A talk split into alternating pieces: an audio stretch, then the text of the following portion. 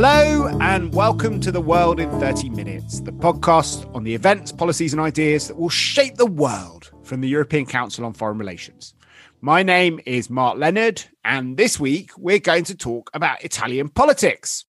There is a new government in Rome headed up by the man that was once known as Super Mario, Mario Draghi. This is the third administration in less than three years, and we're going to talk about what it means for Italy and for Europe. To help us make sense of this, I have an all star cast. I'm very pleased to welcome Lia Quartapelle, who is a parliamentarian from the Democratic Party in Italy, Alessandro Speziale, who is the Bloomberg Italia director, who's just written a biography of Draghi, and Arturo Varvelli, returning to the podcast, the director of ECFR's office in Rome and a senior policy fellow at ECFR. Thank you all very much for joining. I'm very keen to talk about who Draghi is and what his appointment means for Italy and for Europe. But maybe very briefly before we get there, we can talk about how we got to this situation. At the end of last week, the former European Central Bank chief Mario Draghi was sworn in as Italy's prime minister at the head of a unity government. This ended weeks of political turmoil in Italy. And Arturo, maybe I can start with you. Can you help those listeners who don't follow Italian politics as closely as you do to understand why there was a political crisis and why Draghi was called back to save the nation? Thank you, Mark. So it's a difficult task, but I will try. The political majority of the former Italian government was based on an alliance between two parties, the Five Star Movement and the Democratic Party. Few months ago, the former Prime Minister Matteo Renzi left the Democratic Party to found his own party in the centrist area, following the example of Macron in France. The goal, the ambition was to have more weight in driving government policies. However, former President Giuseppe Conte proved not to be permeable by Renzi's input. Renzi accused Conte government to be very unresponsive, both in terms of pandemic control and on the economic recovery plan. The reality is that Italy is the country that has most deaths to the COVID 19 pandemic and the biggest worsening of GDP in Europe.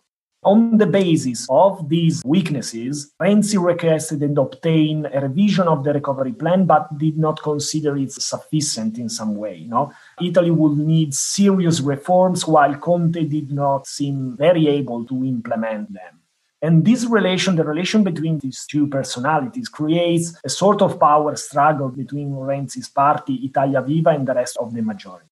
Renzi withdrew support for the government and opened the political crisis. Any attempt by Conte on seeking a more stable majority in the parliament by favoring, for example, the formation of a centrist parliamentary group called the Willings failed. And then the president of the republic, Sergio Mattarella, asked all parties to support Mario Draghi.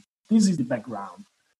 Lia, you're not following Italian politics from the outside. You're right in the heart of it as a member of parliament. Can you give us a bit more information on the inside about what happened, why it was necessary to form a unity government, what the new balance of power is between parties now that it's not as clearly dominated by your party and by the Five Star Movement?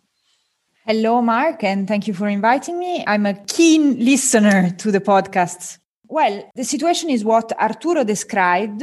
And on top of it, I think that many countries, Italy included, are going through a systemic change that has consequences on the political landscape.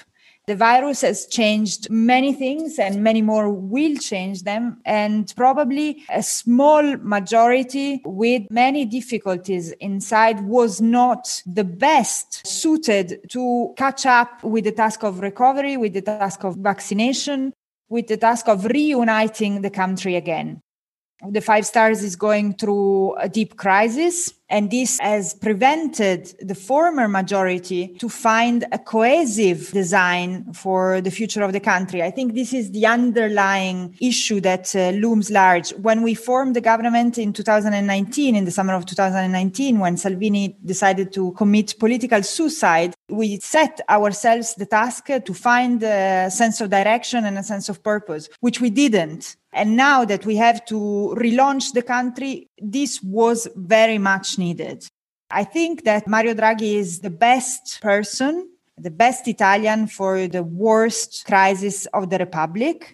And today he strongly urged us to the obligation, to the duty of unity in order to relaunch the country. And I think this is a powerful way of presenting the political situation and the political mission that we should all have.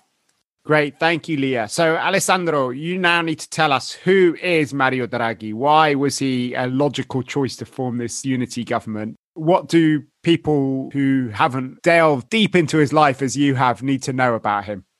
Thank you. Thank you, Mark. Thank you for having me. Well, he is a bit of an enigma of a sphinx, if you want. Also, the fact that he stayed silent for almost two weeks since when he was appointed by the president until today has already sent the Italian political system into tailspin, which is used to overload of communication of information of spin. I think one way to describe Draghi is that he is the ultimate civil servant in Italy. Draghi said today courteously to the lawmakers that voted for him that his government was not the result of a failure of politics, but actually it is. And uh, when politics fail, Italy calls in the technocrats. And Draghi is the ultimate technocrat, the ultimate civil servant. Director General of the Treasury that managed to bring Italy into the euro in the 90s, Goldman Sachs banker, governor of the Bank of Italy, and finally savior of the euro in 2012 when he was at the head of the European Central Bank.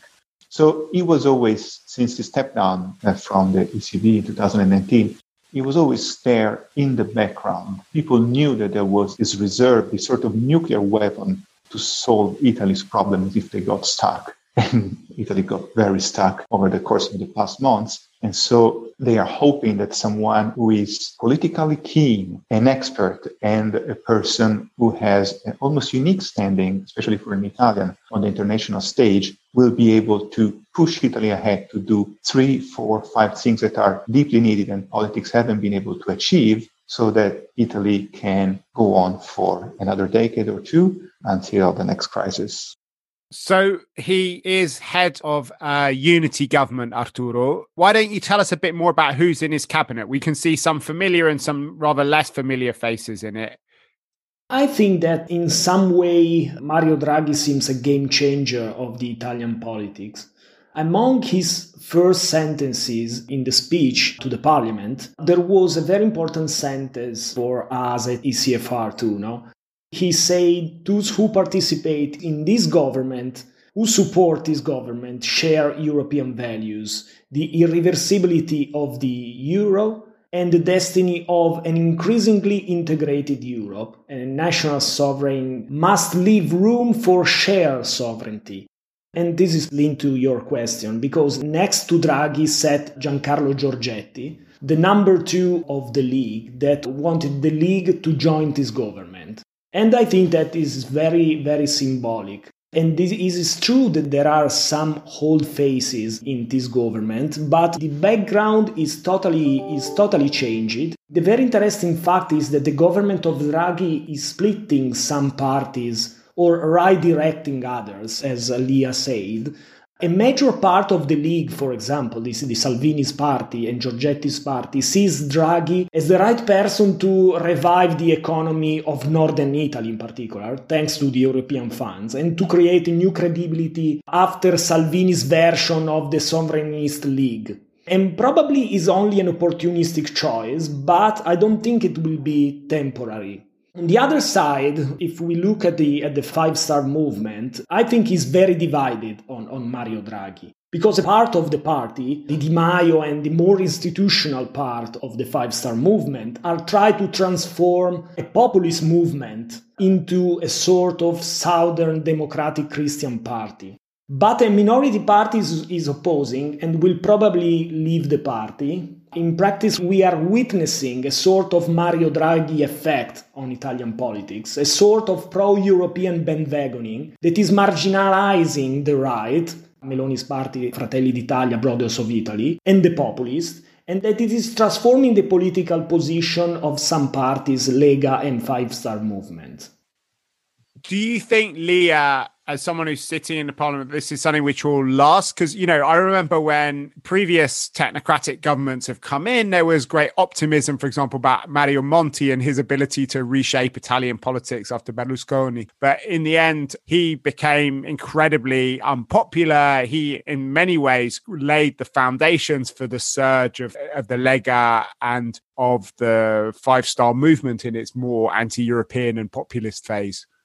Well, in the recent history of Italy, we've had two major technocratic governments, which was Ciampi's government in the 90s, 1993, 1994, and Mario Monti's government in 2011, 2013. Both of them happened in a time of systemic change for our republic and deeply changed the landscape of Italy. After Ciampi's government, Berlusconi set his foot on the political scene and after Monti's government, the five stars were basically born and exploded. This doesn't, to an extent, suggest us that we have to approach the matter with a lot of care because you can have populists coming out of technocratic governments. But I don't think that Mario Draghi's government is a technocratic government. It is composed half of politicians and half of technocratic people most of them do have a previous experience in governments as uh, civil servants in very high position or in local governments. And i think the program that is set today is very clear. Recovery plan italy in europe to drive forward the integration process reform of the tax system the justice system and the public administration and these are clear objectives with the money to do them and with an idea to take Italy out of the dire situation we are in. In 2020, we lost 444,000 jobs. I want to recall our listeners and myself that in 2009, at the height of the financial crisis, Italy lost 390,000 jobs. So the crisis is deep. And we have to respond with something that really sees the issue. And this, I think, will help us all to decide where we stand and to decide that in Europe, Italy is stronger. Outside Europe, Italy doesn't exist. And this will benefit some of the political forces, especially the Lega, who's not yet made a European turn and realized that if they want to have consensus, if they want to lead the country, which is legitimate, I don't agree with it, but it's legitimate, they have to come to terms with the fact that Italy is a part of Europe and is an important part of Europe. So Alessandro, we just heard from Lia about how much Italians are suffering under the health crisis and the economic crisis that we're going through at the moment. These moments are often ones where people revolt against elites and blame elites for a lot of the problems that they've come in. How is Draghi going to manage to find unity and a voice which connects with ordinary people, given that, you know, in many ways he's the kind of most elitist person you can imagine? His history has been working for Goldman Sachs, being an unelected head of the European Central Bank. He was the head of the Treasury. He does look on paper like the technocrat's technocrat. Definitely, definitely. You cannot really define him as a man of the people. Neither does he try, to be honest. He has maintained his dry and a very detached approach, also since he has been named prime minister. I think that he has two factors playing in his favor and avoiding repeating the Monti disaster, as Lia was saying before, that the previous technocratic prime minister. The first one is that in Italy, there is something like populism fatigue.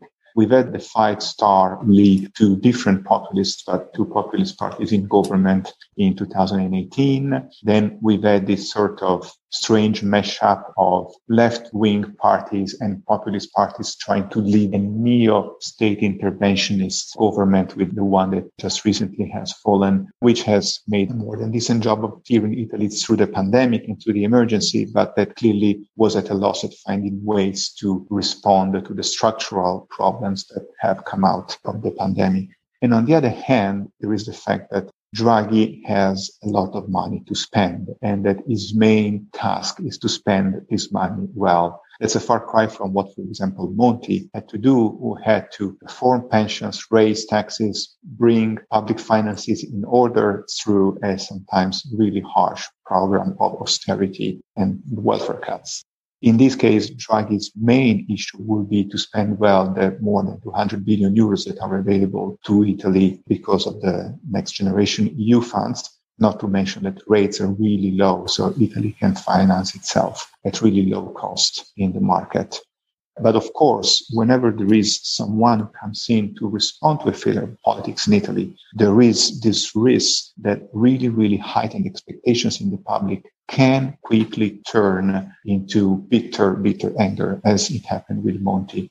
Draghi is very aware, I think, of this risk.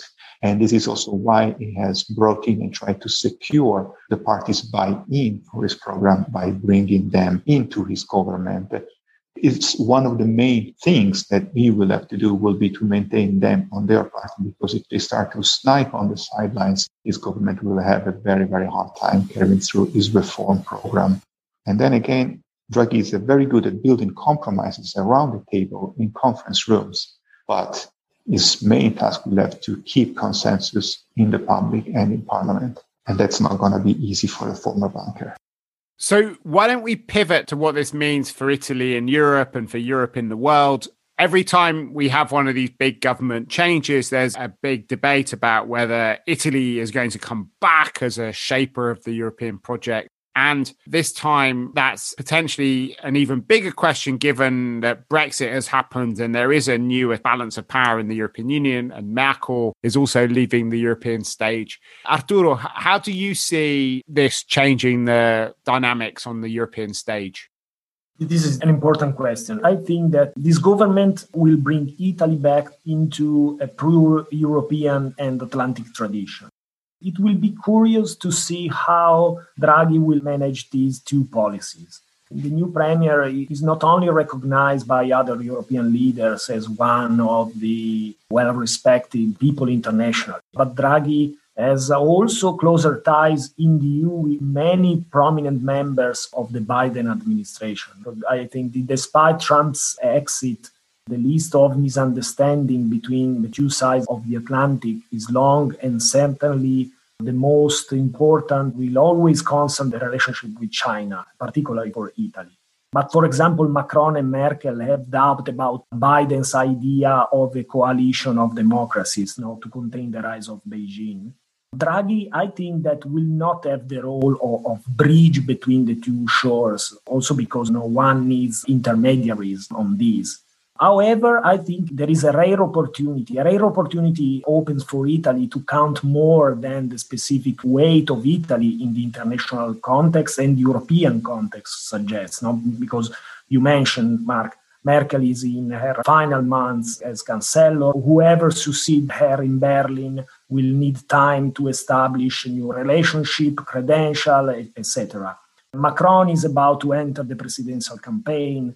So I think Mario Draghi has his prestige, uh, experience uh, global relationship, and he has a very clear vision of European interests and, and European American alliance. So Draghi will also have the presidency of the G20 for the whole year. For the first time in a long time, the voice of an Italian can count on perhaps more than that of leaders from other more important countries. That it is a rare opportunity for Italy and a possible new equilibrium in the EU. And I think that Draghi tried to not to break, but to give a new equilibrium at the Paris-Berlin axis. What do you think, Lia? Well, I think that this is a unique opportunity for our country. We have an influential prime minister. We have the G20 presidency. We have a new American presidency. Everybody knows that Italy is needed, but Italy is not always up to the standing that is required to take part in those discussions. We've been politically between 2013 and 2018, but we haven't, for example, with the first Conte government, we have been kind of with the second Conte government. Now we have an influential person that is a prime minister, and we have a large majority. I hope that all the political forces in Italy realize that we can be influential in the discussion in the G20, in the discussion on the Stability Pact, how we go back to a new Stability Pact there isn't a better way to enter this discussion than having Mario Draghi to do this for our country. how we exploit all the windows of opportunity that a new US administration offers to Europe and to some specific theaters that concern our country. And I think especially about the Mediterranean, but not only, also the discussion on climate, discussion on technology and how to regulate big platforms and so on. I hope that the political forces understand that this is the big bet for the future of the country and that do support Mario Draghi to this extent. Another thing, Italy has been and always runs the risk to be a deeply divided country. And this weakens our standing on the international stage. The fact that we are in a national unity government, that Draghi in his speech in the Senate made very clear that we have to recover a spirit of national unity he referred to the Republic, he referred to Cavour, who's been the political unifier of Italy, really suggest us all that we should reflect a lot on to what extent this unity and division weaken Italy and Italy standing on the international stage. I hope this will remain as a legacy of this period in government as well. Uh, Alessandro, you were, I'm sure, listening to the speech in Parliament, which Lia was just talking about. What could we learn from that about the foreign policy of a Draghi government? Indeed, he gave quite some hints of what is going to be his foreign policy, especially on the issue of national versus European sovereignty. This is something that he had been reflecting on and talking about also in his last years as ECB president, as he made a series of sort of programmatic speeches trying to outline his legacy there. And the main idea that he has tried to bring into the Italian debate is that nation states, especially those that are relatively small and economically weak, like Italy, when they try to act alone in the international stage as it is today, they actually are experience a loss of sovereignty. So his main thing, which is a clear concept, is that he says states giving up some part of sovereignty as part of the European Union, they actually get back the sovereignty because they can become effective in things that single states cannot act on anymore. And this is something that tries to break the dualism versus nationalists and pro-Europeans that has dominated Italian politics. And, uh, and we will see whether this is successful, especially when it comes to the league, which has so far tried to appeal to nationalism, to espouse a nationalist line. So he had a very firm pro-EU stance. He has reaffirmed the Atlanticist, close to the US line of Italy. And it's also interesting that he mentioned Russia and China, and both of them in connection to the violation of human rights that have happened there recently. He even cited concern for what is going on in Asia around China. So this shows that probably he is aiming somehow to have Italy punch a little higher during his tenure as prime minister. Great. We're coming to the end of our time now, Arturo. Maybe you can just tell our listeners how much is it worth investing in getting to understand this government? Is it going to be there for a very long time, or is this just a prelude to the next political crisis in Italy? How long do you expect this to last before there are new elections and a new crisis? This is maybe million million dollar question mark. It's impossible to try to understand the Italian politics, but I think that there are some conditions that permit us to think that this government will go to the end of the natural. Uh, Which is when? I think that a couple of years. Okay. Great. Fantastic. So we'll have plenty of time to come back and talk about how they're getting on in the future. But thanks a lot. That was a fascinating discussion. We got one thing left to do in this podcast, which is our bookshelf segment. Lia, what's on your bookshelf at the moment? Well, I'm reading Pale Rider, The Spanish Flu in 1918 and How It Changed the World by Laura Spinney, which is a very interesting book written before the pandemic that might teach us a lot of what happened 100 years ago and we seem to have forgotten. Great. What about you, Alessandro? I am an avid reader of fiction, so I'm reading The Ladies of Grace Adieu by Susanna Clarke, a story collection. Her recent Piranesi is amazing. But for something more in keeping with today's program, there is a profile of Draghi's pre-ECB years on uh, Le Grand Continent, a French online magazine, but the article is also available in languages, including English. It's a very good article by an economist at OECD and an Italian scholar. Great. And what about you, Arturo? I would like to recommend uh, Alessandro's book because he didn't mention it. So the, the book That's came out with an exceptional timing. The title is Mario Draghi, the Architect, the true story of the man who saved the euro. And Alessandro Vuoti with a colleague, Jana Randow. I think at the moment there is only the Italian version, but we are waiting for the English version, Alessandro. Fantastic. Well, thank you very much to all of you. If you've enjoyed listening to the podcast, please make sure you let other people know about it by going to whatever platform you use to download this from and giving us a five star rating and a positive review. It really helps us. So we would be very grateful to you if you can do that. We will put links up to all the publications that we mentioned on our website at www.ecfr.eu slash podcasts. But for now, from Lia Quartapelle, Alessandro Speziale, Arturo Varvelli, and myself, Mark Leonard, it's goodbye. The researcher of ECFR's podcast is Lucy Haupenthal, and our editor is Naomi Hunter.